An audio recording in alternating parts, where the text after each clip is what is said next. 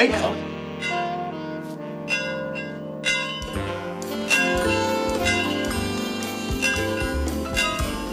Yo, yo, yo, yo. This is Red Man, man. Oh my God. Oh my God.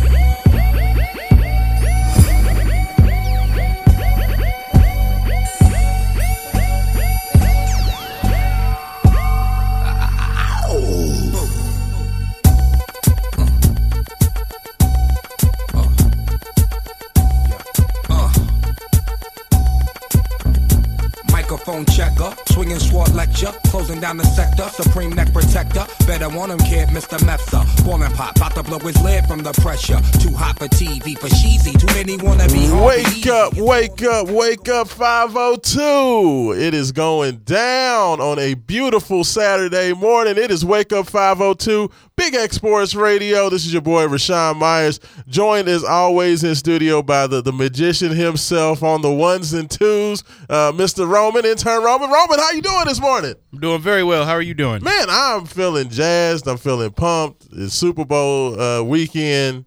We got special guests coming in. We got Haven Harrington on location in Las Vegas for the Super Bowl. I couldn't do better if I tried, brother. How are you doing?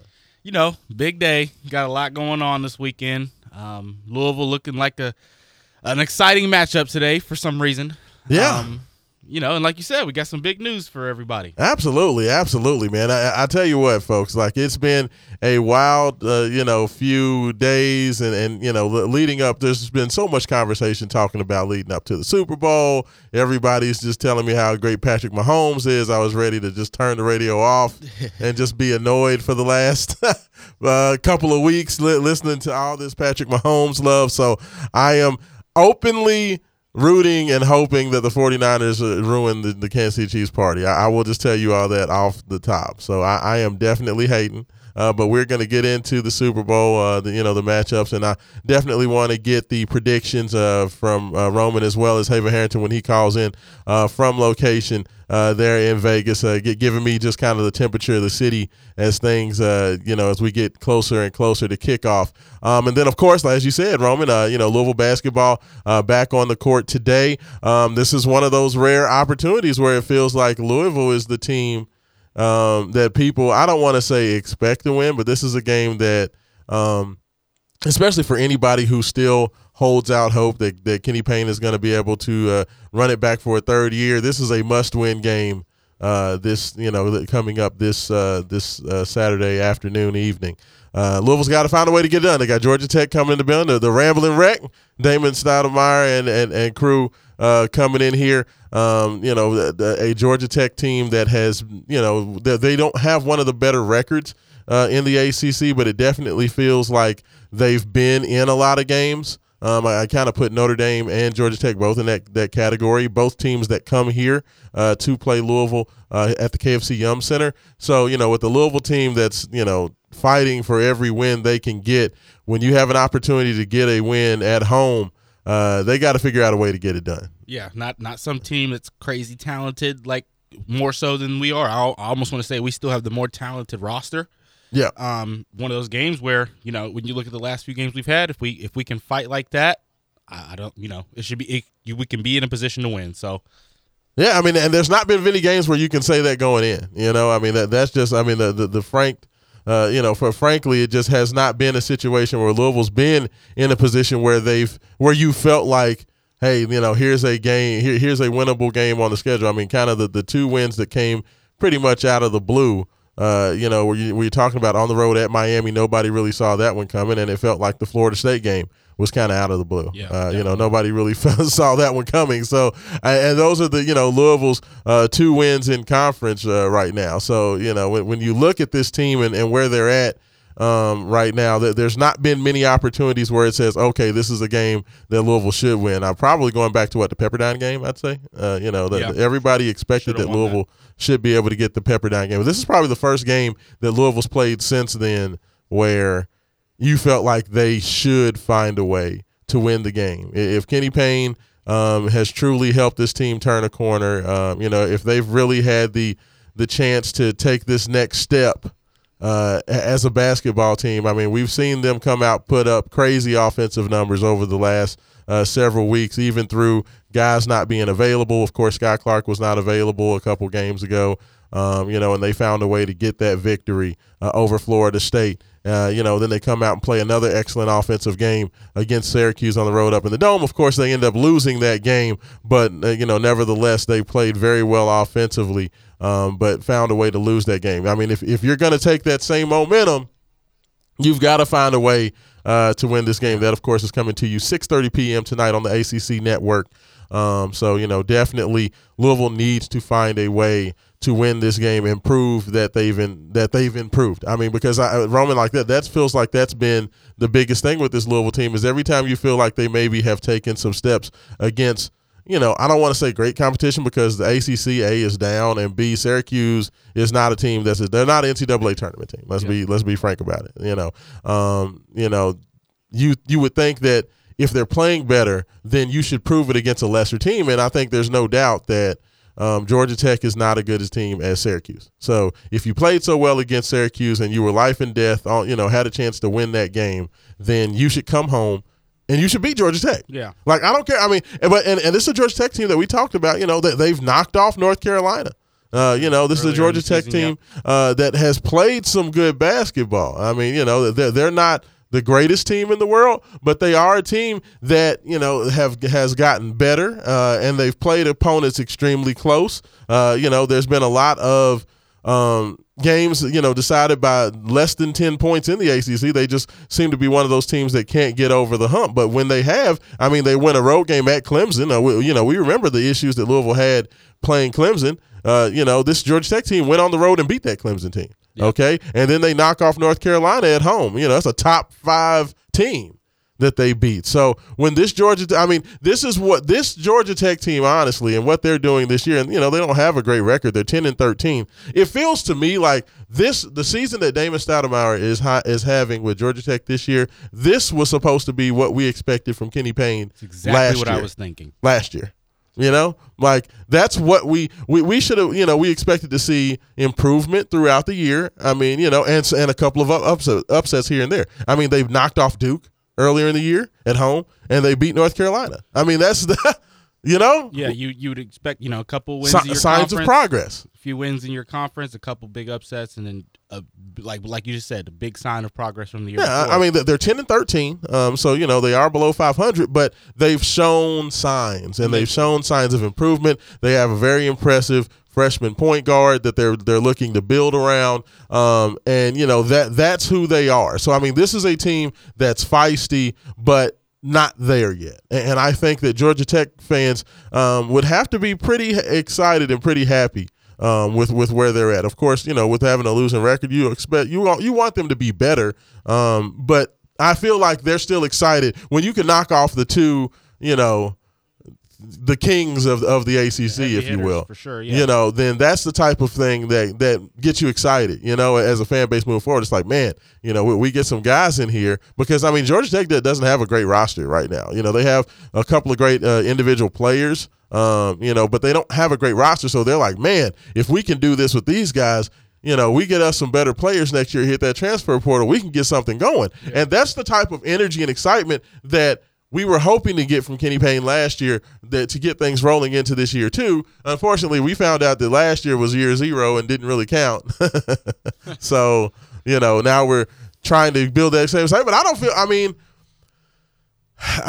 you know, first of all, let me just tell everybody, if you want to get involved, 502-414-1450, that is the Thornton's text line. That is the best way to get involved with us.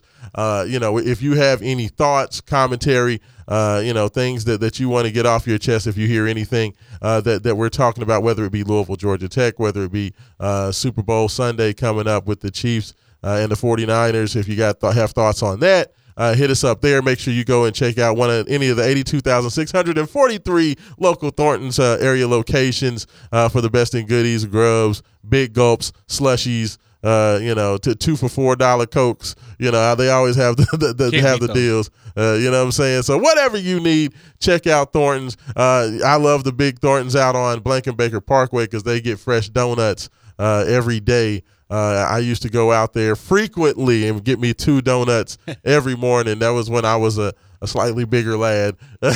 Don't do that anymore, but they are wonderful. They are very yummy. So make sure you check out our good friends at Thornton's. You can also give us a call on the Wake Up 502 Buzz line. That's 502-384-1450 as well if you want to give us a call and chat with us. So I would love to hear your thoughts on anything that we have going on today. Also, we do have a very special guest coming up in hour number 2, top of hour number 2.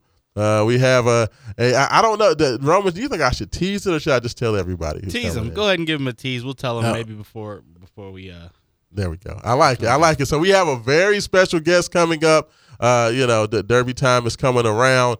So we have a very, very exciting guest for your Derby 150. And I'll just say that I'm not going to say who it is or what it's about. But it is going to be very, very exciting to have this guest come in. So super excited about that as well. So make sure you tune in because, you never know what's going to happen on Wake Up 502. So it just, hey, the Rashaan Myers tries to bring you people quality entertainment. So that's what we're going to do. And I'm very excited for this guest upcoming. So we will get into that as well, but back to the team, Roman. So, all right. So here's where we're at. Here's the tale of the tape. So, Kenny Payne has had flashes, okay? We heard a lot of inspiration and enthusiasm after, not a great start. What was it, 5-7 in non-conference, I believe. Not a great start, but they came out. They get the big-time road win versus Jim Larrañaga and Miami on the road, okay? And we saw a lot of excitement and at least some people saying, well, hey, hold up, maybe. Maybe Louisville's turned the corner. Maybe KP is figured out something. Maybe this second half of the year, it may not happen at the through January. There may not be a lot of wins, but it feels like Louisville may have found something. Then, of course, Louisville went on to lose every other game the rest of the month, and kind of that enthusiasm went away. Okay, fast forward, they go and they knock off a Florida State team that was tied for first in the ACC. Okay, and we've seen some people, like I don't call them the KP Mafia. I don't call, the people, the supporters of Kenny Payne and the folks that are very much pushing for a third year under Kenny Payne. We've heard those folks kind of get excited again after the Florida State win. And, even though they lost to Syracuse, and hey, let me tell you something. Let me just ask you about that Syracuse game. Okay, the goaltend. That's tough. That's a tough one. Do you think it's a goaltend? It absolutely wasn't a goaltend. It wasn't a goaltend. I don't think so either. I think we got robbed in broad. Well, I wouldn't say broad daylight, but it was a situation where, basically, in my personal opinion, what happened was that it was absolutely not a goaltend. And had it been called properly on the floor as just a clean block by Caleb Glenn, Syracuse got the put back anyway. The Syracuse, the second guy running down, followed up the miss, put the ball back in. Syracuse would have been up 2 with, just 2.5 seconds right left. Under 3 seconds. Yeah. Well, what ended up happening, they called the goaltending, Teddy Valentine and crew go review it. They see what happened. And to me, Roman, what happened was that they basically said, okay, so this definitely wasn't a goaltend, but by the letter of the law, if you miscall that situation, this is not like the NFL where they go back to see who had clear possession. So it's not like a situation where they say, okay, so this wasn't a goaltend. Did anybody get immediate possession after the fact, or did it, or is it a jump ball? That's not the way they do it. Okay. So basically what happens is if they miscall that, it goes immediately to a jump ball call. Louisville had the possession arrow. So the referees looked at it and said, okay, so if we call this a goaltend, basically Syracuse is going to get screwed out of the 2 points they should have had because they had a guy that immediately got the putback. Even though that's not supposed to matter. And that's not supposed to matter. No, yeah, as you said. And what basically happened was they were like, oh, okay, well, we don't want to completely screw Syracuse over, so let's just say that it was a goaltend and just give them the 2 points. And that's basically what happened, in my personal opinion. And that's completely the referees taking and making the playbook their own and just kind of just doing what they wanted to do. And that's not their job. But, you know, with TV Teddy Valentine on the call, you know. Yeah, that one was a tough one to bite. You watched it. It wasn't a goaltend, I don't think, at all. And they were in a position to get through. That's what a buddy of mine was saying. He's like, it didn't matter if it was a goaltend or not. And I know, but I don't know. What would you have rather happen? Honestly, the rules are the rules, and would it have been fair of Syracuse to Syracuse to take away those 2 points that they got? No, but you know what? Louisville has been screwed over by the rules a billion times, countless times. So, like, I'm not going to cry about Syracuse getting, you know, just having an unfortunate turn of events. Like, it's not the referee's job to try to right the wrongs of a situation. Like, I've never known the ACC officials in football or basketball to worry about the spirit of the game. Like that. But that's you're right. And that makes it like almost like, then why not just fix your mistake? Why mess up that badly and then not fix it? At the end of the day, you made the wrong call. You jump ball. You made the wrong call. Yeah. Jump ball. It's that simple. That's the rule. You know what I mean? Like, yeah, absolutely. Fix your mistake. The game should have went to overtime because I think at that point, you know, alternating possession gives the ball to Louisville, and I think what basically happened. You know, it's unfortunate. Skyy Clark runs down. Yeah. I mean, it's tough to end the game like that. But, you know, I will say this, Roman, and you can give me your opinion. Louisville had like a 7-point lead with about 3.5 minutes to go. That's what I was telling my girlfriend last night. I said that game was a winnable game, and we shouldn't have been in that position. Yeah, and, you know, they made so many. I don't know what happened. I don't know if they got down underneath that under four timeout and started panicking, or what happened. But they had a 7-point lead and just started having some inexplicable turnovers. Skyy Clark was, you know, going way too fast a couple times. Some weird shot selection, and it just. It seemed like they had really taken control of the game. And then they get to that under 4-minute timeout, and they just lost their minds. And this is the thing, right, is that Louisville is in a situation, and they have been this year, to where they have to be great, consistently great offensively because of how bad their defense is. I mean, this game set up – let me tell anybody, if anybody who's the betting public around – right now, if you're watching a Louisville game, bet the over every time because Louisville's basically trying to outscore everybody. And these books in Vegas think Louisville's not going to score 50 points. Yeah. I'm telling you. So, like, if you're a betting man, bet the over anytime Louisville plays because, I mean, that was the matchup, right, is that Louisville and Syracuse were both billed as two horrible defensive teams that were pretty good on offense.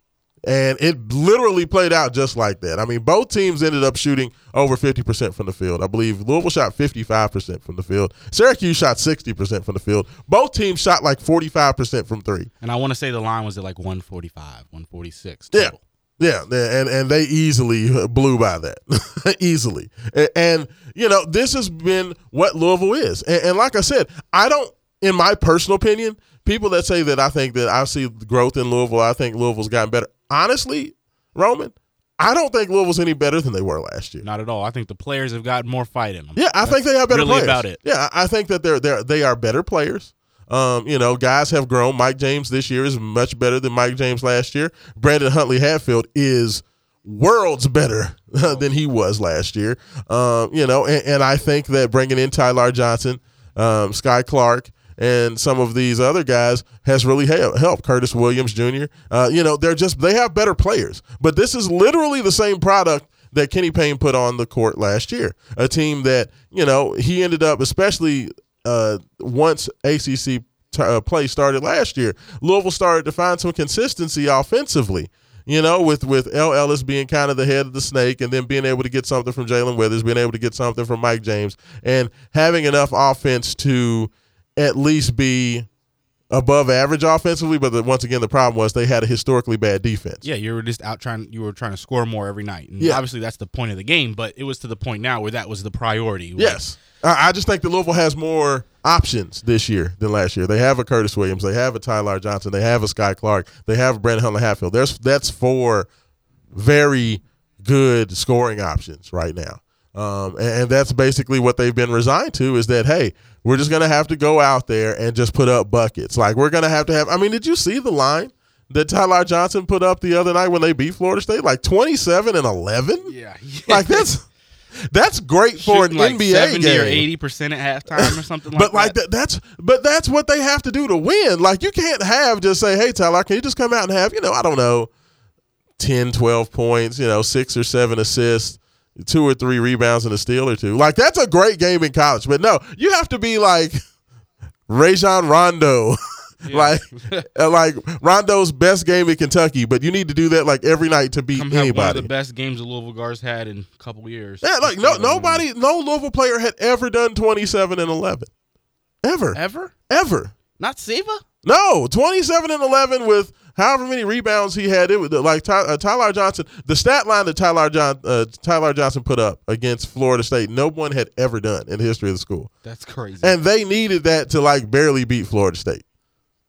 They needed all of them, and like that's the whole thing. I mean, even last year when we saw, I mean, I can't remember the numbers for the game that L. Ellis had against Clemson in the one game that they won. You know, that home game that everybody kind of points back to was the one quote-unquote fun game at the KFC Yum Center last year. But, like, it was an unbelievable game. Like, it was like L had like 30, you know what I'm saying, not 5 or 6 assists. Game. Not a type of game that Louisville can do every You can't, every yeah, night. You just can't. That can't be what you have to do to be able to be successful. Because it's like, hey, can you just have like put up the greatest numbers in the history of the school so we can kind of try to beat a, you know, non-tournament team, a team that's probably going to end up in the CBI. Like, I don't even know if Syracuse will make the NIT. You know, like, can you do that to barely beat a bad team? Like, and that's where Louisville is, unfortunately, because of how badly their defense is playing right now. And it's just, it's a very unfortunate situation. And, you know, it's unfortunately something that I don't think can be fixed. Like, Louisville, unfortunately, defense takes months to drill in. To be able to be a good defensive team, you have to have that defensive identity, and you have to build for that throughout the whole summer. That's why, you know, under Rick Pitino. Stories about Pitino, I was just about to say, used to hear it. He would start him off week one. From when they got on in the gym at the end of May for the first summer school session, Pitino was teaching them and installing the defense. And teaching those guys how to scramble defensively, how to hustle defensively. And that's basically what they focused. Like, foul. Coach P didn't even start really getting into the offensive side of the basketball until the season was just about started and really didn't really focus on it until, you know, late January going into February.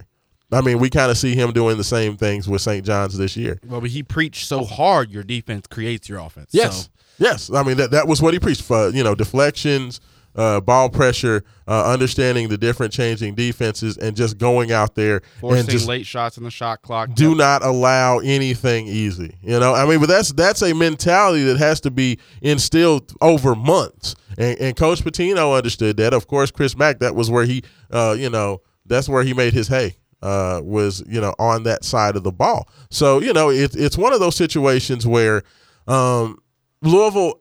Defensively, I just don't think there's an opportunity for them to make a tangible difference defensively. Unfortunately, I think they are who they are. So I do think that it's going to have to be a situation where they're just going to have to be playing great offense if they're going to find a way to get some of these wins. So, I mean, it starts this evening, 6:30 in the KFC Yum Center versus Georgia Tech, but they're just going to have to come out there and just be great on offense as they have been. But at the same time, like, you can't be letting any guard go crazy against you either. You can't be letting somebody score 30 against you on your home floor and just conducting a whole offense on you either. Like you said, defense is not one of our things, but, you know, be a D1 team defensively at least. That might be asking a lot, Roman. I mean, you're asking for a whole lot to go out there and be a Division I defensive team.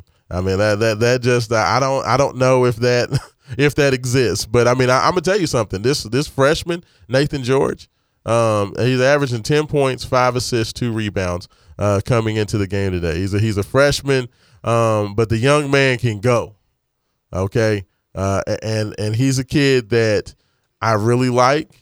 He's a kid that has shown me something every game out, and he's the type of kid that has been known to come in here. He's an aggressive, downhill guard. He likes to get to the basket. He's very creative. He's a little wild, and I think that gets him in trouble a lot. They just got blown out at home versus Wake Forest. I know Louisville fans know something about getting blown out by Wake Forest. Of course, Wake did the same thing to us earlier this year. But, I mean, George is the type of kid that can come in here and take over a game, and they don't necessarily have a lot of great offensive players, but I mean, unfortunately, Louisville has made average teams look very good offensively.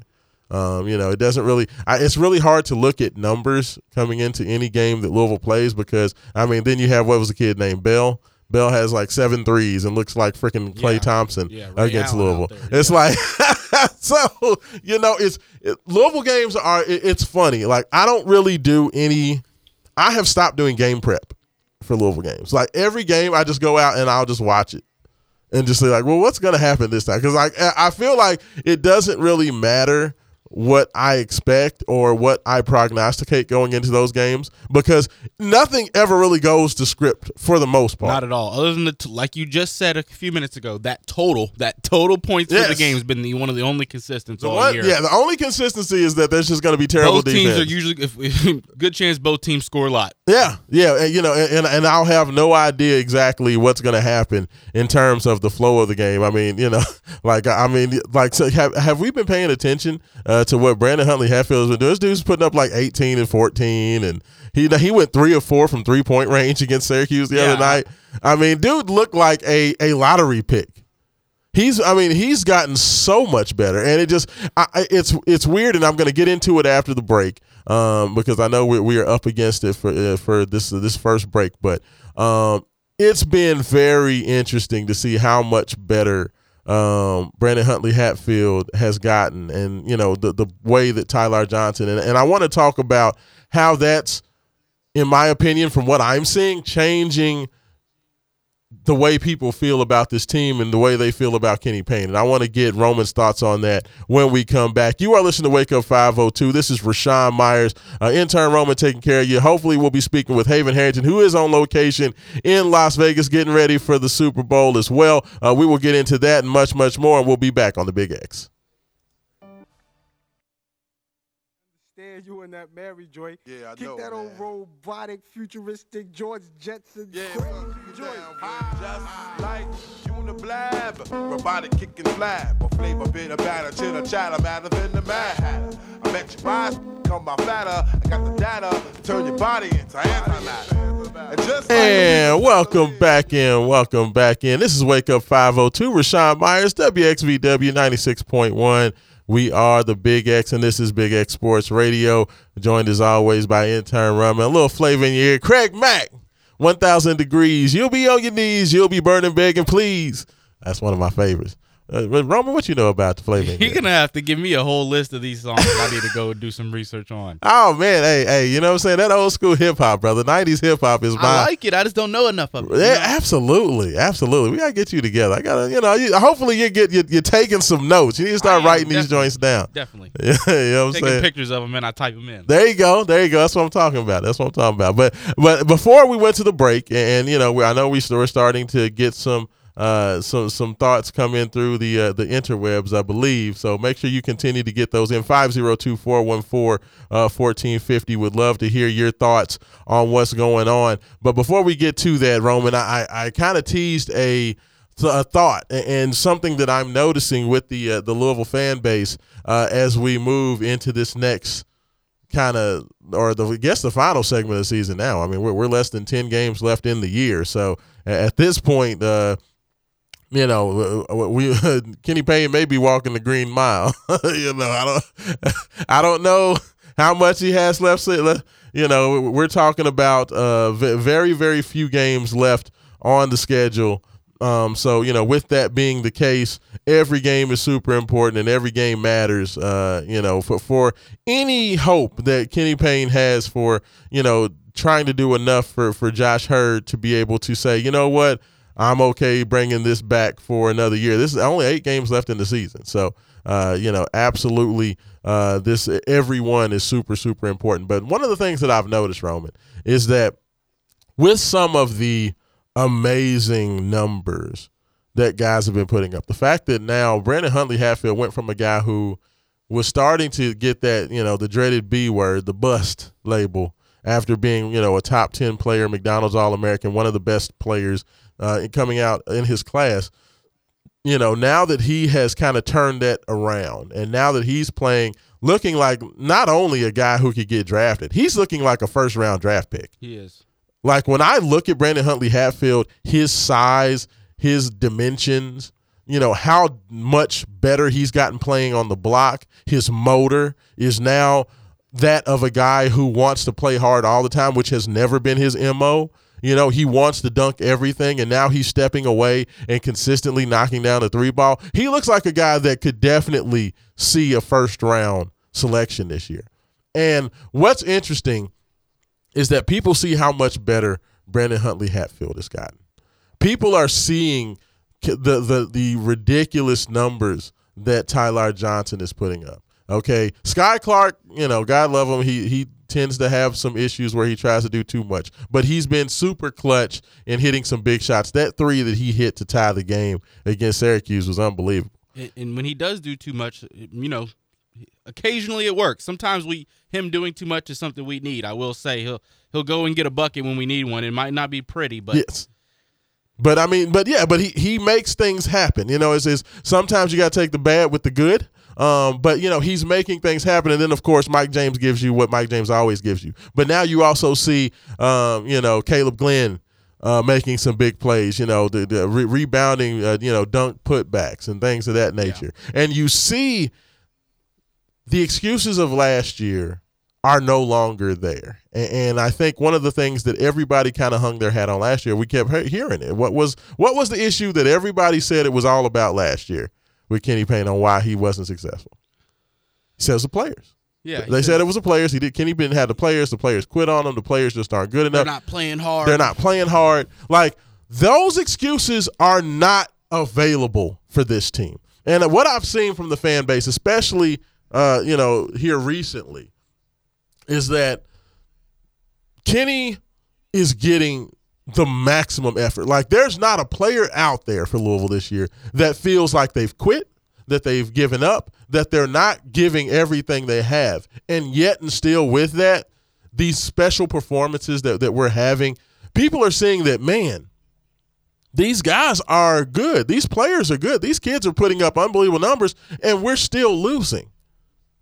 And to me, I'm starting to feel a lot of, man, if this is the best that Kenny can do and these guys are giving everything, like, what are we doing?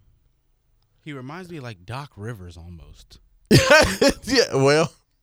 Yeah. In terms of like how he what you're going to hear him say after a loss or even after a win, it's like he just – everything is always the same. It's just fight. We're gonna keep drilling and we're gonna fight. Like that's that. Yeah, you could just take a tape recorder of just Kenny saying we're gonna, you know, have more fight. Yeah, show more fight. We're gonna keep drilling the defense and we just gotta keep fighting and playing for one another. That's literally every Kenny Payne press conference every day. It's like every Doc Rivers timeout interview too.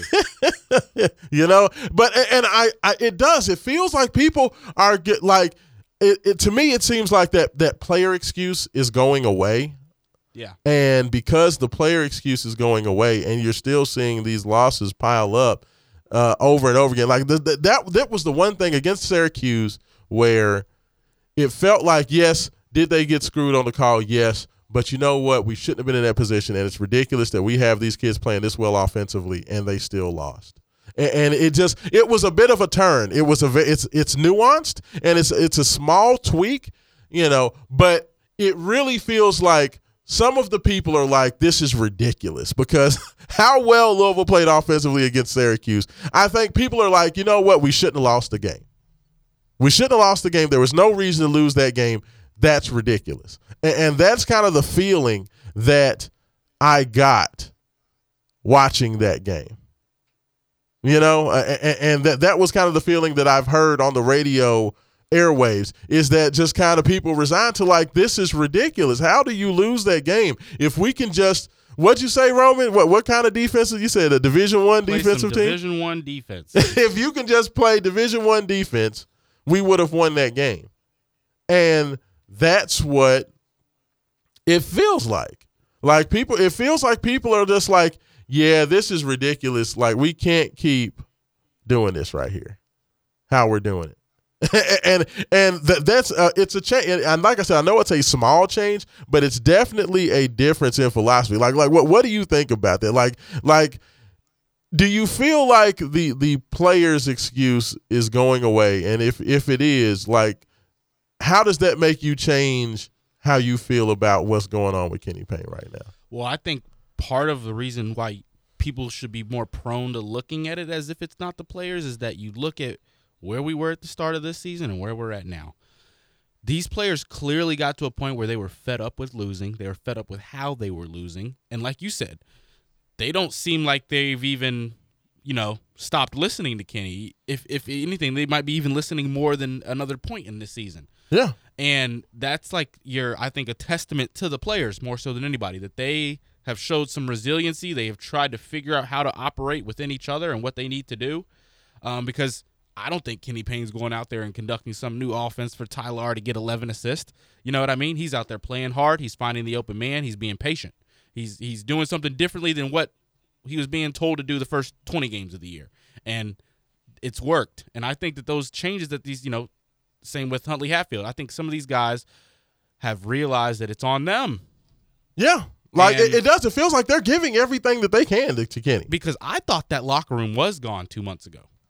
And then you look at these 2 months, the past, not to say that they've been a great 2 months, but no, a couple almost wins, a couple wins. You know what I mean? Like, it feels like these kids are giving their heart and soul to Kenny Payne right now. And I think they want to try to figure it out for their own sake. You know, I think a lot of these guys, I don't think anybody's there. You know, everybody has something they're going to be trying to do next year, whether that's transfer, next level, overseas, who knows. But, you know, they want to change, and they were ready for it, and they've made it happen themselves. I think this is a testament to, like, if you've really been paying attention to Louisville basketball, yeah, I think this is every reason to agree that Kenny Payne should be gone, even more so. You look at, oh, wow, wait, he's had this talent all year? Yeah, it feels like it's starting to turn from people saying, man, I feel sorry for Kenny because these players aren't good enough. Players. Now it's, yeah, exactly. It feels like now it's like, no, I feel sorry for these kids, because it really feels like these kids are giving everything they have right now.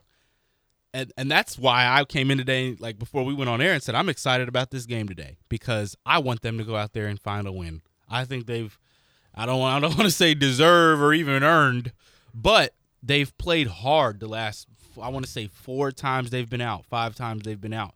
And in the handful of losses they've had, you can look at either the first half or second half. They've had one of those halves was better. Louisville played better in one of those halves usually. You know, yeah, it's unfortunate when it's the second half and you're down, you know, 15 going into halftime, and you right, know, you outscore the other team to lose by 7, and you know what I mean? But it's like we can play with anybody, it seems like, at this point. Yes. No, I mean, they had their moments against North Carolina. Like, they did. Like, there's not been a game where Louisville has been overwhelmed by talent.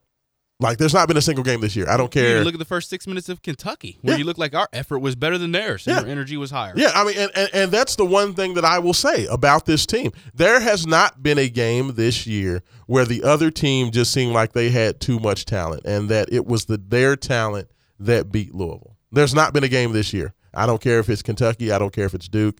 I don't care if it's North Carolina. It's always been structural situations. You know, yeah, like the ability to go out there and play cohesive offense, cohesive defense, you know, take care of the basketball, execute a game plan, play hard and play together and play with effort and consistent passion, you know, those types of things. And that's where it really feels like the players, you know, and it's funny to say, the players going out there and really giving everything to Kenny Payne. And I feel like a lot of these players really love Kenny. and are here doing everything they can. I mean, Brandon Huntley-Hatfield, there, make no doubt about it. Brandon Huntley-Hatfield loves Kenny Payne. He appreciates everything that he's done for him, and he's playing his best inspired basketball of his career because of Kenny Payne. And it's funny, but because these players have played so hard for him and are playing so much to give him everything, it's actually working against him. Yeah. It's working against them because you have these players that are just ripping out their hearts and leaving them on the floor, and they're getting nothing to show for it in terms of results. That's tough, but I think it's for the people like us who want a big change and not some change from within. We want a structural change with how the organization's being operated right now. Yes.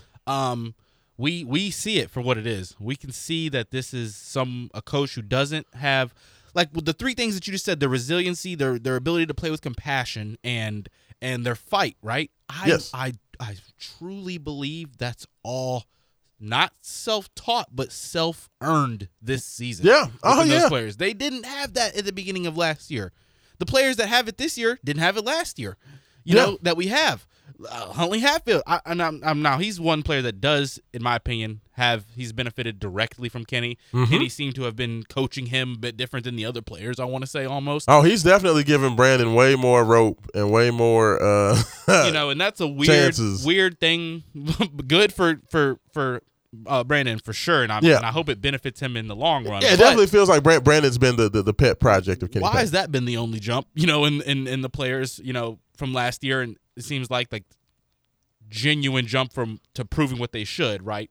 And I just feel like that's all self. They've all learned what they need to learn for themselves this year. Well, I think, honestly, what it is that I think Kenny has some ability, but I think his abilities are best utilized in individual instruction. Like, he feels like he relates with the players very well. He feels like he's definitely good at motivating individual players. Is he a good motivator? Is that what it is? I think it is. I think he's a good individual motivator, which is why these guys are playing so hard for him.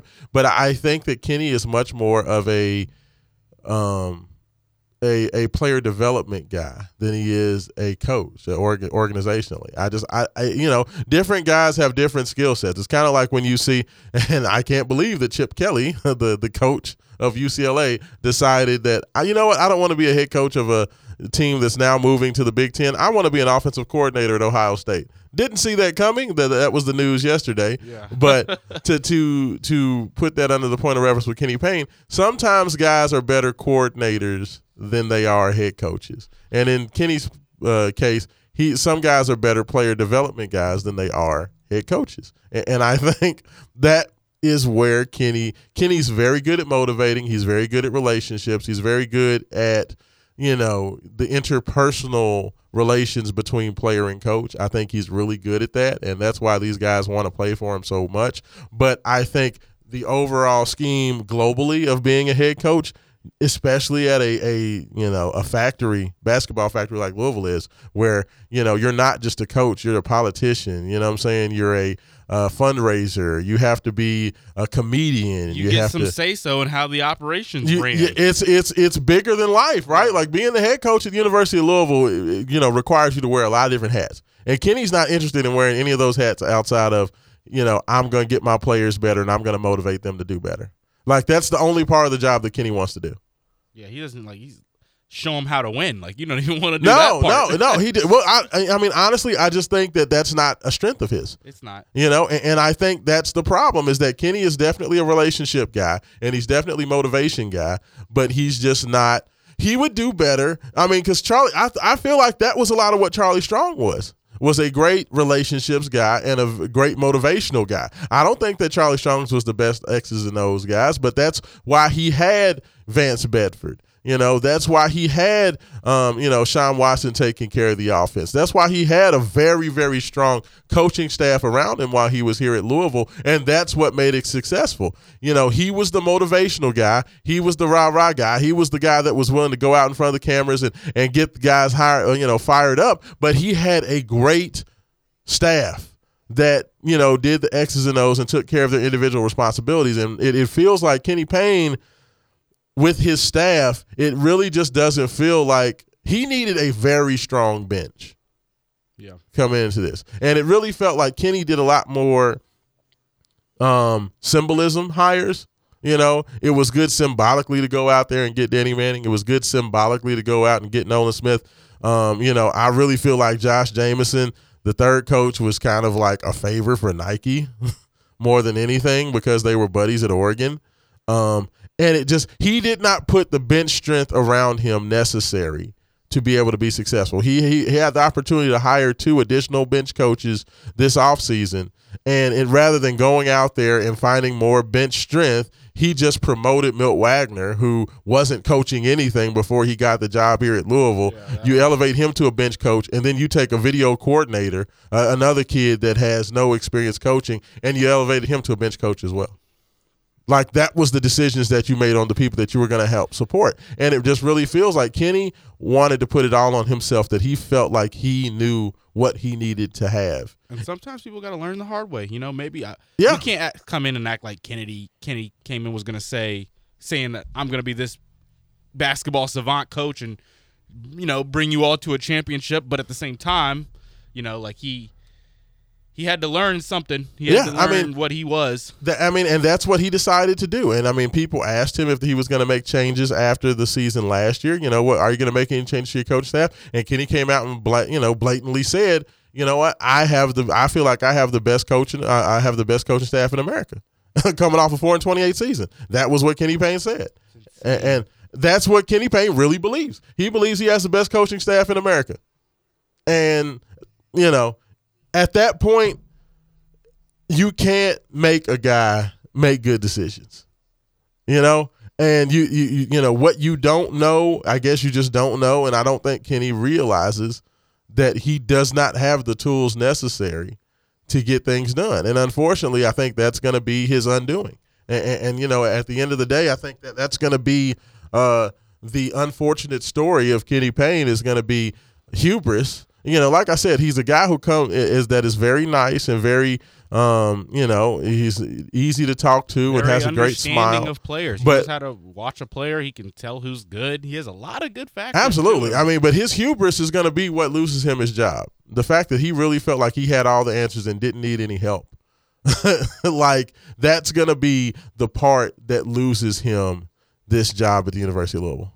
Is going to be the fact that he just he always thought he had all the answers and he didn't need any help from anybody.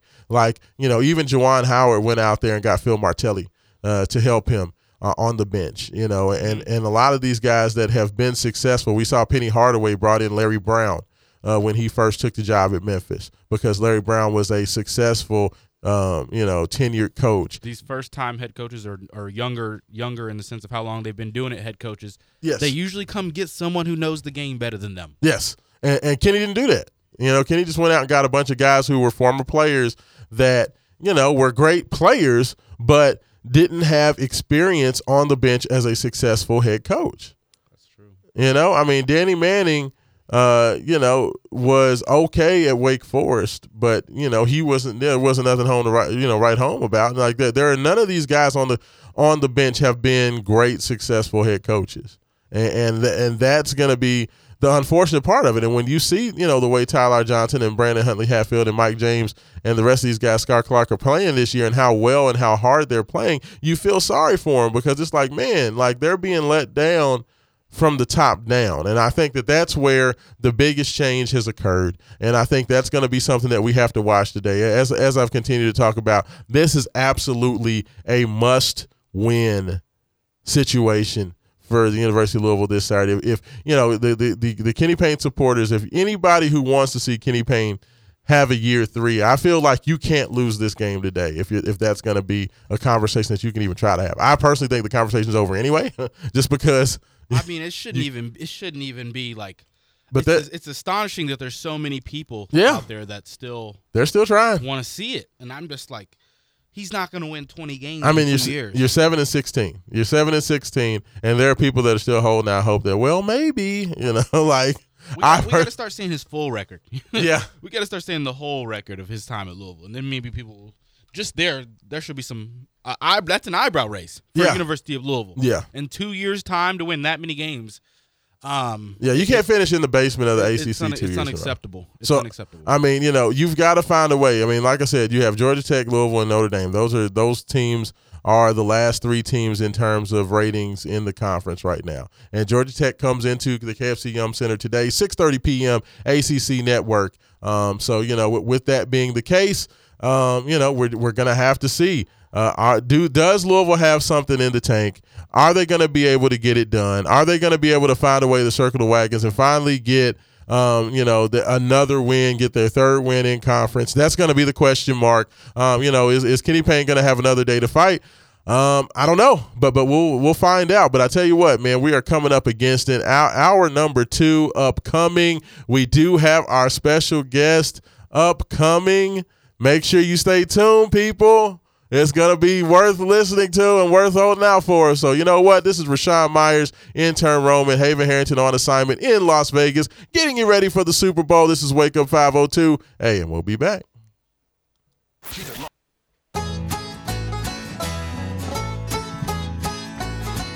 Now, Red Solo Cup is the best receptacle for barbecues, tailgates, fairs, and festivals, and you, sir, do not have a pair of testicles if you prefer drinking from glass.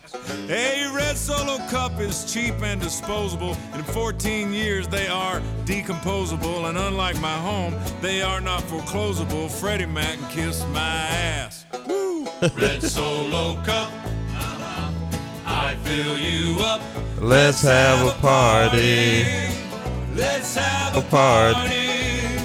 I love you. Oh, welcome back. Welcome back. Wake Up 502. It is going down. Rest in peace, Toby Keith. One of my favorite songs. I love Toby Keith. So unfortunate to hear of his passing, but he definitely left us with a lot of very fun, memorable songs. So we are back. Wake Up 502. Rashaan Myers, intern Roman, take care. You're 96.1 FM. We are the Big X.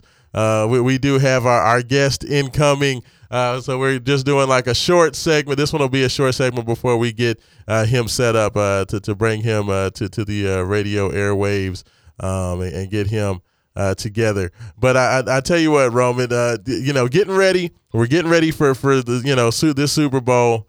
We got the Chiefs. We have the 49ers, you know, just from your people, from your friends group, from the people that you've been around when you've been running around town. Like, how are you feeling? Like, it really seems to me like this has been a very much a Kansas City Chiefs.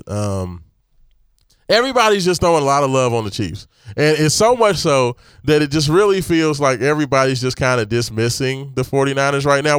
How have you felt just over the last 2 weeks about how people have talked about this game? So, you know me, I'm friends with a lot of betting guys and stuff. Yes. A lot of them, like you just said, they're not even acknowledging Mr. Irrelevant. And I will say this. If the 49ers go into this game not trying to acknowledge Mr. Irrelevant, he is going to slowly but surely pick them apart, I'm afraid, because the 49ers offense is so high-powered. They can get yards in so many different ways that – and like I don't remember if you remember what you had said about how the Chiefs played the Ravens in that first quarter. If the 49ers come out like that against the Chiefs and score first and get that first stop – yeah. Now you're looking at a totally different game. That doesn't matter who it is. It doesn't matter what game it is. If a team is expected to do something in their first two drives and neither one of those happens, you know. Yeah. Now their eyebrows raised. They're shaking up a little bit. I think if the Chiefs go into this game, you know, just trying to overlook the 49ers and or only game plan for McCaffrey, the other weapons will hurt them. Now, will those weapons hurt them enough to beat them against – you know, Mr. Patrick Mahomes, who's been here, who's done it, who knows what it takes? I don't know. I really don't. I think you'd be crazy to think that he couldn't get the job done at this point. But it's tough for me. He played the best team in the NFL last week with 17 points. So when you look at that, I don't know what's going to happen. I don't want him to win, but I've learned I'm not going to let what happened with Brady happen with Mahomes. I learned my lesson with Brady way too late in his career. I'm not going to let that happen now. This is the only player at that tier right now of that Brady echelon level quarterback. And, you know, I would be surprised either way. I would be surprised if, because of how I think the Chiefs are going to have to win, I think that will be a surprising game. And if the 49ers get it done. I'll be surprised just because no one thought they would. But I will say a lot of my friends think the 49ers or the Chiefs are going to win. They're not really looking at the 49ers like anything's going to happen. I do have a couple buddies who are thinking 49ers are going to blow them out, you know, and they kind of feel irrational when they're saying it. Yeah. But I don't – is it bad that I don't care? Is it bad I don't even want to watch? No, it's not at all. I have really tried to fight to get interested in this Super Bowl. You know, still licking my wounds from the Ravens loss. Really felt more like the Ravens lost more than the Chiefs won it, in my personal opinion. So, like, kind of the revisionist history of now that, you know, Patrick Mahomes is just this unbeatable god that, you know, can do no wrong, and he just basically ascended from heaven to play football so we could all be witnesses. Like, it's just becoming a bit much. It is. And, you know, it's tough to watch. And it's like, I respect greatness, though. As you said, they scored 17 points. I mean, they literally got shut out. They gave us the chance to win. Yeah, the Ravens definitely did a lot to lose that game. So, I mean, you know, it's become so much of a Patrick Mahomes love fest that I'm just kind of like, okay, just calm down. Like, I give Patrick Mahomes and crew credit, but, you know, that there was a lot of Ravens mistakes that were key in how this whole thing happened and how this whole thing went about. So yeah. let's just keep that in mind. You know, like, I would really like for there to be a little bit of contextual thing, like, rather than just say, oh, we were just fooled, like, nothing that that everybody has forgotten the fact that the Chiefs acted like babies all year, and when things weren't going their way and they weren't playing well, how, you know, Patrick Mahomes was showing his behind, and, you know, all of the whining by all of the players, like yelling at the coaches, yelling at the refs. Yeah, I mean, you know, like, so now it's gone from that to just, oh my gosh, like, how could we ever think this? They were just setting everybody up. It was some 12-win team that was in the playoffs. Yeah, like, you know, there was a chance that they weren't sure if they were going to be in a wild card. Absolutely, or not. You know, they didn't know what was going to happen for a minute. Absolutely, yes. And I think in terms of prediction for this game, you have to just look at the Lions 49ers game. I think if the Chiefs come out like those Lions did, they won't give the 49ers a chance to come back. Yeah. And if the 49ers come out and started the game like they did in the second half of that game, or after that 1 fourth down, the incomplete to Reynolds, the way that the 49ers played after that point on, if they start the game like that, we're going to be looking at a great Super Bowl matchup. Oh, yeah. No, but if they come out and let Patrick Mahomes score 24 points in the first half, that game will be over. Yeah, no, I totally agree. I mean, it's going to be very interesting to see if because the 49ers are primarily a zone defensive team, just like the Raiders like to do with Mike McDonald. And we saw how that really hurt the Ravens and burned them in terms of going out there trying to run that zone and watching Patrick Mahomes pick them apart the first couple of drives. It'll be interesting to see if the 49ers make some – change some things up and change some wrinkles, because at the end of the day, I think that the understand this.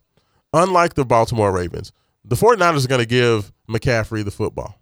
They're going to give McCaffrey the football early and often. And, you know, at the end of the day, the Kansas City Chiefs still had the 18th rated rushing defense in the NFL. And that could be the difference maker right there. And that right there, yeah, like that right there is where – this game could definitely be won because, you know, the 49ers do have one of the better offensive lines in the NFL. And with the fact that they are going to get Christian McCaffrey the ball a lot, I don't think that they're going to fall into the trap of let's just let, you know, Brock Purdy win the game. Like, that's not the way they're set up. No. So I really would just caution people that think that this is going to be some sort of Patrick Mahomes coronation. That's crazy you said that. I was telling a buddy about in my podcast, a Real Spill podcast on YouTube, if anyone's interested. Me and a buddy of mine are on there. Our first NFL segment ever. Was the first time we've ever covered any NFL.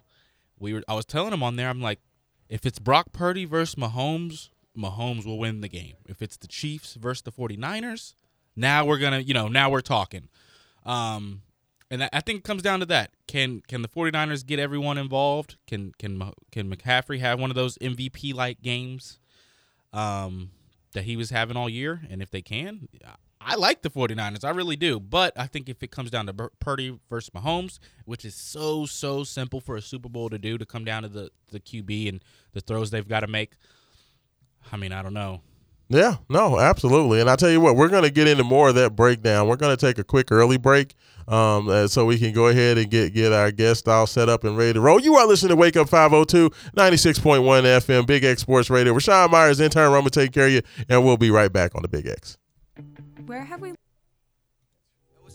Tajay of the Mighty Souls of Mischief Crew. I'm chilling with my man Festo, my man A Plus, and my man Boat. You know he's dope. And right now, you know, we're just maxing in the studio. We're hailing from East Oakland, California, and sometimes it gets a little hectic out there. But right now, you know, we gonna up you on how we just chill. Dollar 7 digits, call up Bridget, her man's a midget. Plus she got friends. And welcome back in, 96.1 FM, Big X Sports Radio, Rashaan Myers, intern Roman taking care of you this morning. This is Wake Up 502, and we have a very, very special guest in the building, Little John of Little John's Derby Jewelry. Little John, how are you doing this morning, sir? Hey, Rashaan, I'm doing wonderful. Little John here, doing great. I see you're over here. You're in the building. I'm super, super excited to have you in. You're looking through all these amazing photos over here. So first of all, can you kind of tell us what you have going on? I see all these. You have a contest, it looks like, that's going on. We have all these pictures. What's happening? So my wife Missy asked the public on Facebook to send us a picture with your sunglasses on, some bling on, trying to replicate how Little John, how I dress and things like that. I like to dress. You have a style. Thank you. I like to look amusing in a commercial and stuff and in real life. So what everybody did was submitted pictures on Facebook. A lot of people got involved, and they have all these shots of, like, once again, you're supposed to look like Little John, the way he dresses. And so we got all kinds of eclectic pictures here. I mean, we got family pictures. We got pictures on the beach. And we got people doing crazy wigs and stuff. Mike Benson's got a crazy wig on here. I love it. Then the next guy, Maya Russell, is dressed in a two-piece suit. Looks like stepped out of GQ. So it's got a CJ looking like an old-school cat. Yeah, and you got to have the bling. That's the biggest thing, right? You got to have the bling in there. And they got kids with bling. They photoshopped the children wearing the bling and their parents' Rolex and stuff. So everybody's getting involved in it. And... it's fun to be. If you win, the winner gets a 10-karat gold semi-solid chain.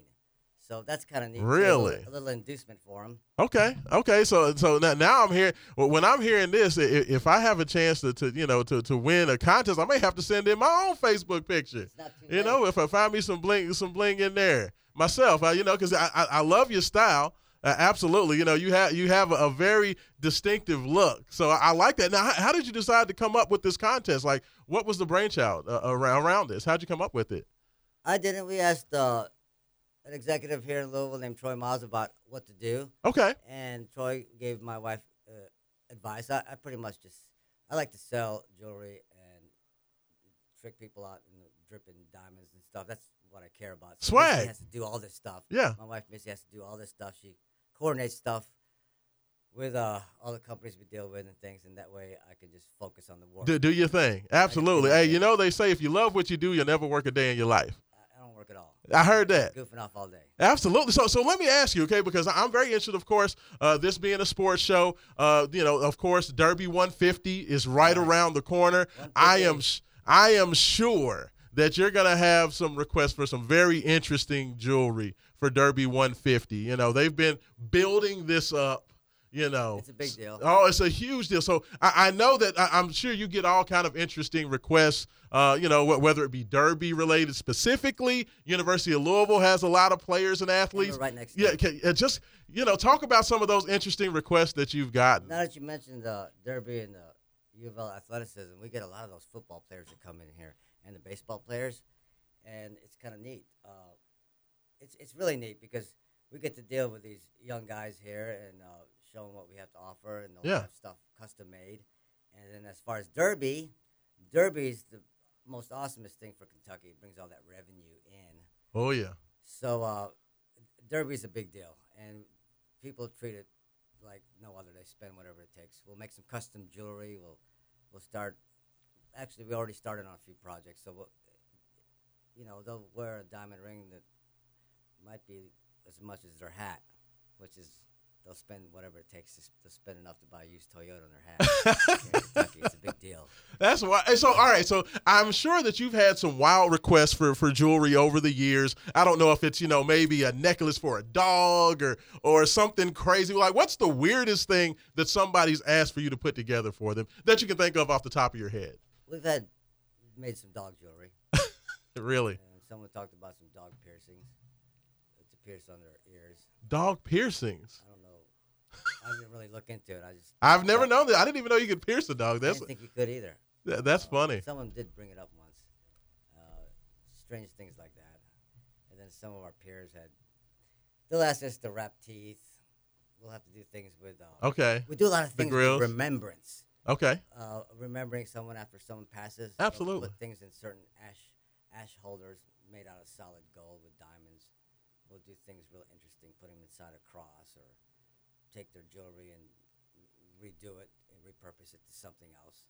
That's a big deal, too, in our market. Being so close to Churchill Downs, we meet a lot of people from all over the world. So it's wonderful to be involved in the jewelry business at this day and age when people like to show off their ornaments in the form of jewelry.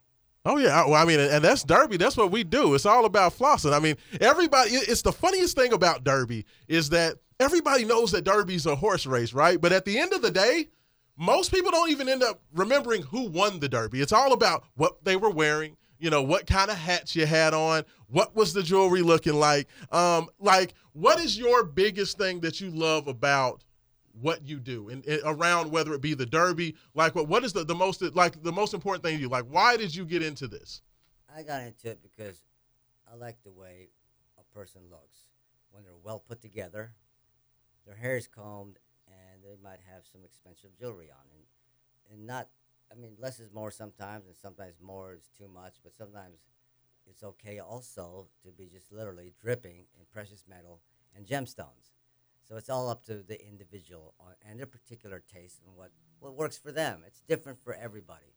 I mean, if I like to try to look like someone else, I might pull it off, I might look dumb, and vice versa. So it's kind of neat. Everybody's an individual, and that's how they show their individuality is by requesting special types of jewelry to wear to distinguish themselves apart from the rest of the crowd. If you like to do that, you need to see me, because Little John will hook you up. So you can basically take care of anybody from the single little herringbone all the way up to Mr. T. You can handle everybody. Whatever you want to do. Yeah. That's all. All right. So where is Little John's Derby Jewelry located? Just so anybody who does not know, you can get that information out there so they can come see you and get them hooked up with the bling. We're right on 3rd and Southern Parkway. So I'm looking at the Twin Spires. Right next to Churchill Downs. 4th. Corner of 4th and Central Avenue, so I can see the Twin Spires. Oh, yeah. We're in between Cardinal Stadium and Churchill Downs. We get to see all the action going that way or leaving that way, and it's a lot of fun to be in that area. 4th and Central, right by Churchill Downs. You can't miss us. If you make a wrong turn and just holler out the window to somebody on the street, there's always people walking around just asking where Little John's is. They'll point you. They'll direct you right there. Yes, they sure will. Absolutely, absolutely. And like you said, you're doing this amazing giveaway. So, if you want to go out there, put your bling on display, go to the Facebook page. Is it just Little John's on Facebook, Little John's Jewelry? Little John's Derby Jewelry. Derby Jewelry on Facebook. Go there, get your best bling, take your picture, put it on there. You have a chance to win, you said a 10-carat?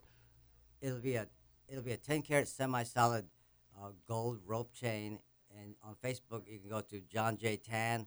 You'll see the Little John's Derby Jewelry logo, or you can go to Little John's Derby Jewelry. There's 2 Facebook accounts. One's John J. Tan, that's my real name, and then Little John. So Little John's Derby Jewelry on Facebook. You can still. It's not too late because they'll be giving it away on Monday. On Monday. Okay, awesome. There we go. Well, so now I'm going to have to go home. I'm going to have to pop in. I got some of my grandmother's old jewelry. I'm going to have to go in there. I'm going to get blinged all the way up. I'm more than Mr. T. If I'm going to go, I'm going to go. I'm putting 5 or 6, 7 chains on, John.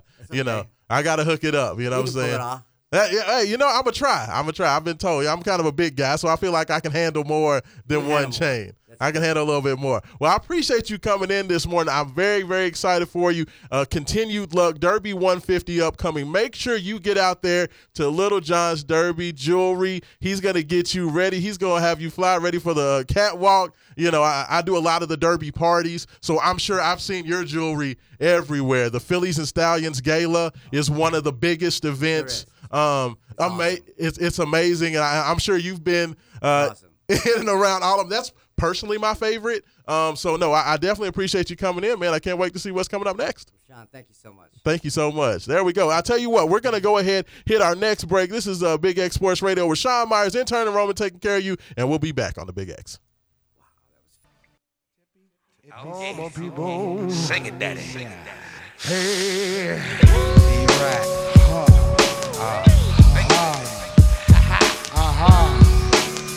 Take my mind where it's never gone before. Roll like a mushroom and cow. And I'm taking it just to get the ultimate high, baby. The ultimate high. Excuse me as I kiss the sky. Fingers on the sixpence, the pocket on the ride. And welcome back in, Last segment of the show, Wake Up 502. Rashaan Myers taking care of this morning. Intern Roman in the building as well. Once again, big thanks to Little John of Little John's Derby Jewelry for coming in and being a part of the show. Hey, let me tell you something. My man is just all energy, swagged out. Had the chains on, the rings. I absolutely love his energy. I love his passion. And, you can definitely tell he loves what he does. So, no, definitely appreciated him getting in. Make sure you go out there to the Facebook page, Little John's Derby Jewelry.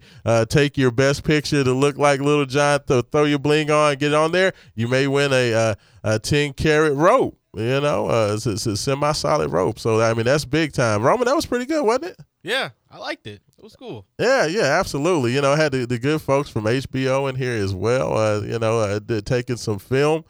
So exciting. Very, very exciting. Little John's always a super, super positive guy. So Yes, absolutely. No, I love it.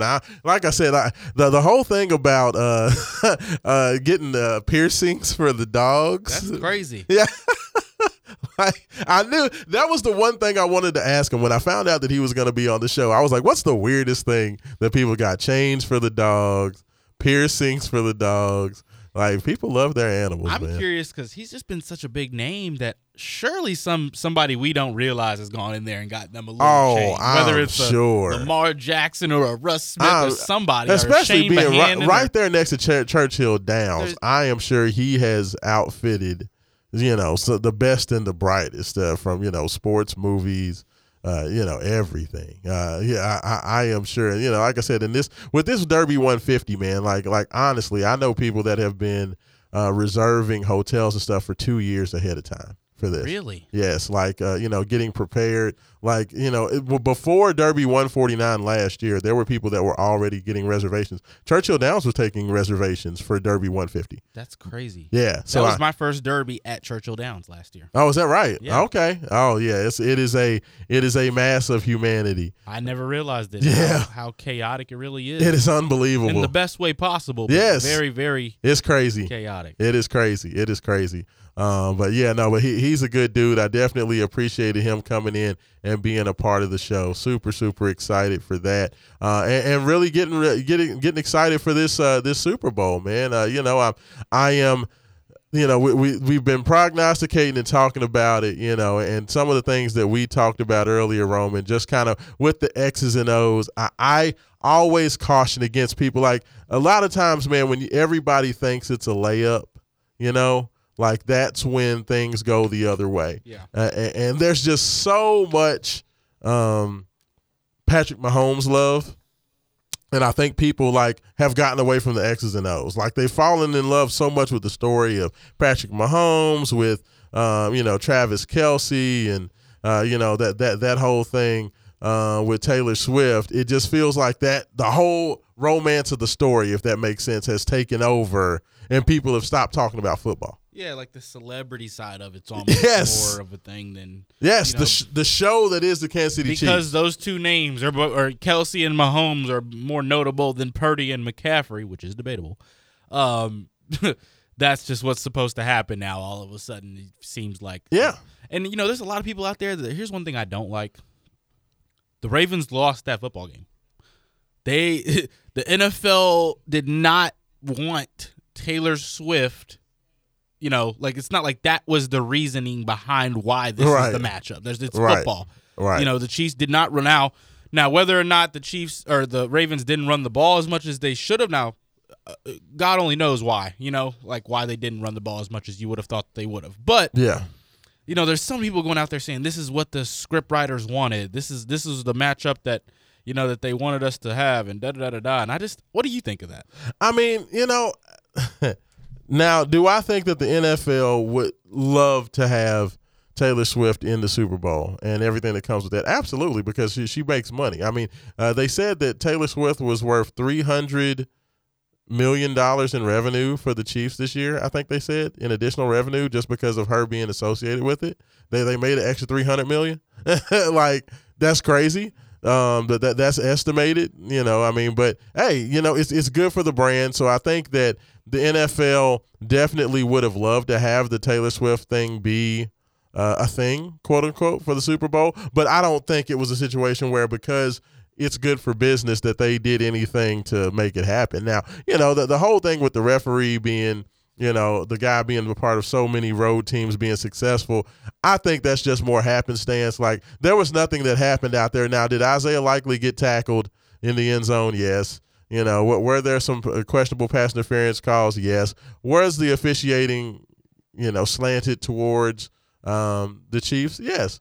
But I don't think necessarily it was egregious. I think that it was a lot more had to do with the Ravens not doing what they needed to do. But, you know, that – everything that happened, I don't think it's going to have anything to do with what happens this Sunday. And I think that the Chiefs are still going to have to go out there. They're still a team that struggles to stop the run. You know, with Trenton Williams and the rest of those offensive linemen for the 49ers, they're going to run the football early and often. And if McCaffrey is able to run that ball early like I expected he will, it's going to be a situation that's going to set up Brock Purdy to run that play action, and they're going to be able to get Ayuk over the top or Debo Samuel in space, and then there's going to be trouble. It's going to be a situation like, I don't think this is going to be necessarily a low-scoring game. I think this is going to be a lot more similar to the Bills game. I think it's going to be a bit more of a, you know, shot-for-shot type of deal, kind of the way the Lions and 49ers game was. Yeah. And the question's going to be, will Patrick Mahomes and Travis Kelce – I mean, Travis Kelce, let's not get it twisted. Travis Kelce had one of his best, if not his best game of his career versus the Ravens 2 weeks ago. Like, definitely of the season, I want to say. 10 catches in the first half, yeah, I believe. Like, and unbelievable catches. Like, and they needed all of that. You know, the Chiefs. Every third down they needed. They needed all of that. We got to call her on. Let's see what they do to win that game. Absolutely. Yeah. Let's go ahead and get Jay on there. J-Haz on the line. Jay, how you doing this morning? Good morning. Smell like $1 million bucks. What's up? Hey. Not much, brother. How you doing? I'm doing fine, man. I'm doing fine, sir. My feet touched the ground this morning. There you go. Absolutely. So, J-Haz, I know we got a big shindig coming up soon. Yeah, man. I got to really, really stand out and let people know, but I want people to talk about me if I'm being a goal. You know what I mean, Rashaan? Absolutely. But yeah. Hold on a second. I ain't gonna tell me to hold on a sec. You on the radio? Yeah.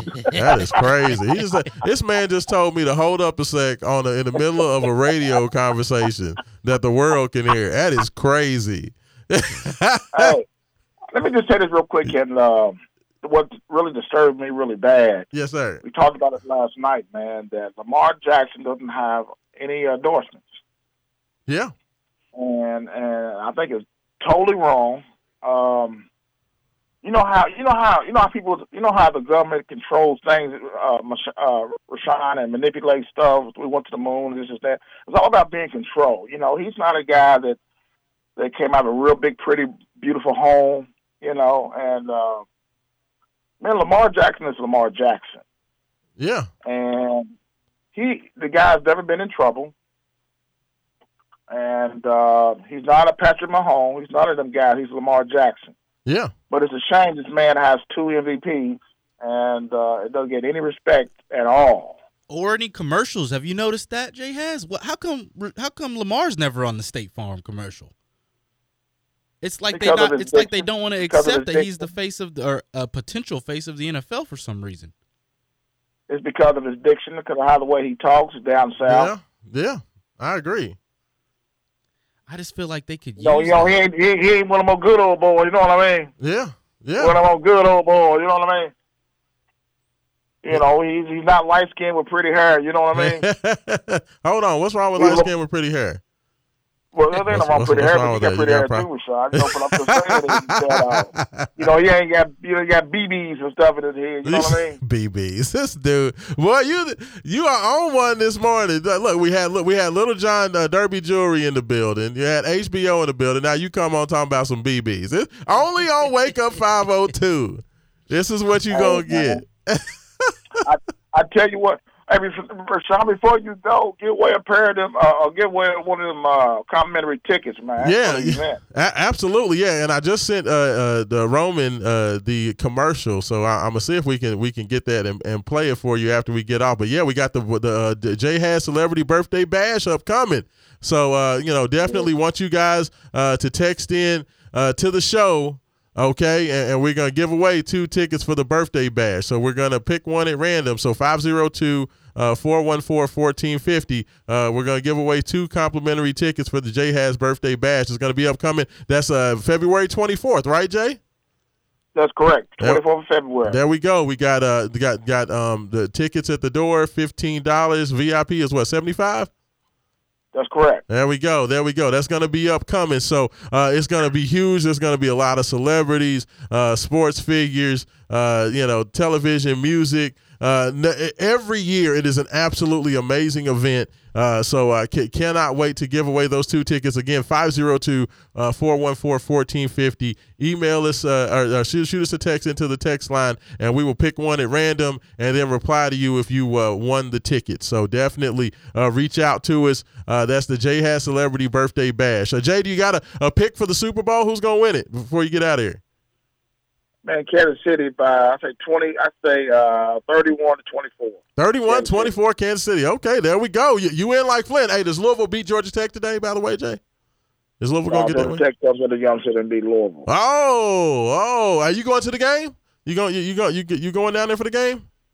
I don't know. You going? Well, you know, I if Kenny Payne still likes me, I don't know if he's gonna throw something at me if you see him in the press conference, but. Yeah, I think I'm gonna get there. I haven't been able to get down there for the last couple, so yeah, I'm gonna try to get down there today. Well, you tickle me, man. Hey, Jay, I appreciate you, man. We're gonna run your commercial, all right? All right, thank you, Doc. Yeah, no problem. Hey, have a good one. J-Haz, there we go. The esteemed, prestigious one himself, Mr. J-Haz, Jerry Hazard, one of the best long-standing personalities in radio here in the city of Louisville. Definitely appreciate him. Roman, were you able to get that commercial up? Can we run that? It's the J-Haz Celebrity Birthday Bash, February 24th at 9 p.m. at 21 Germantown at 1481 South Shelby Street in Louisville, Kentucky. Come party with celebrities from the NBA, NFL, Louisville Cardinals, Kentucky Wildcats, Atlanta Housewives, Nappy Root, and more. And the other ones in Team J. And the G-Man and Gerald.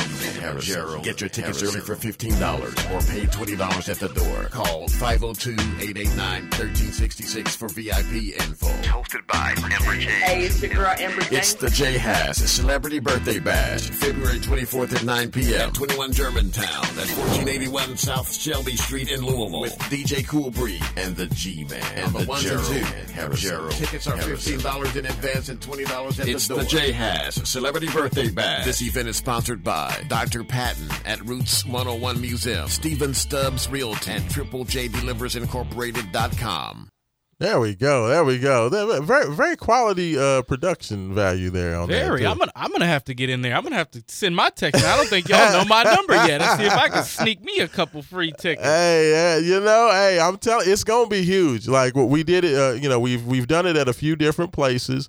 You know, of course, we were out at Jock's Sports Bar last year. We tried to advise, you know, Jocks that.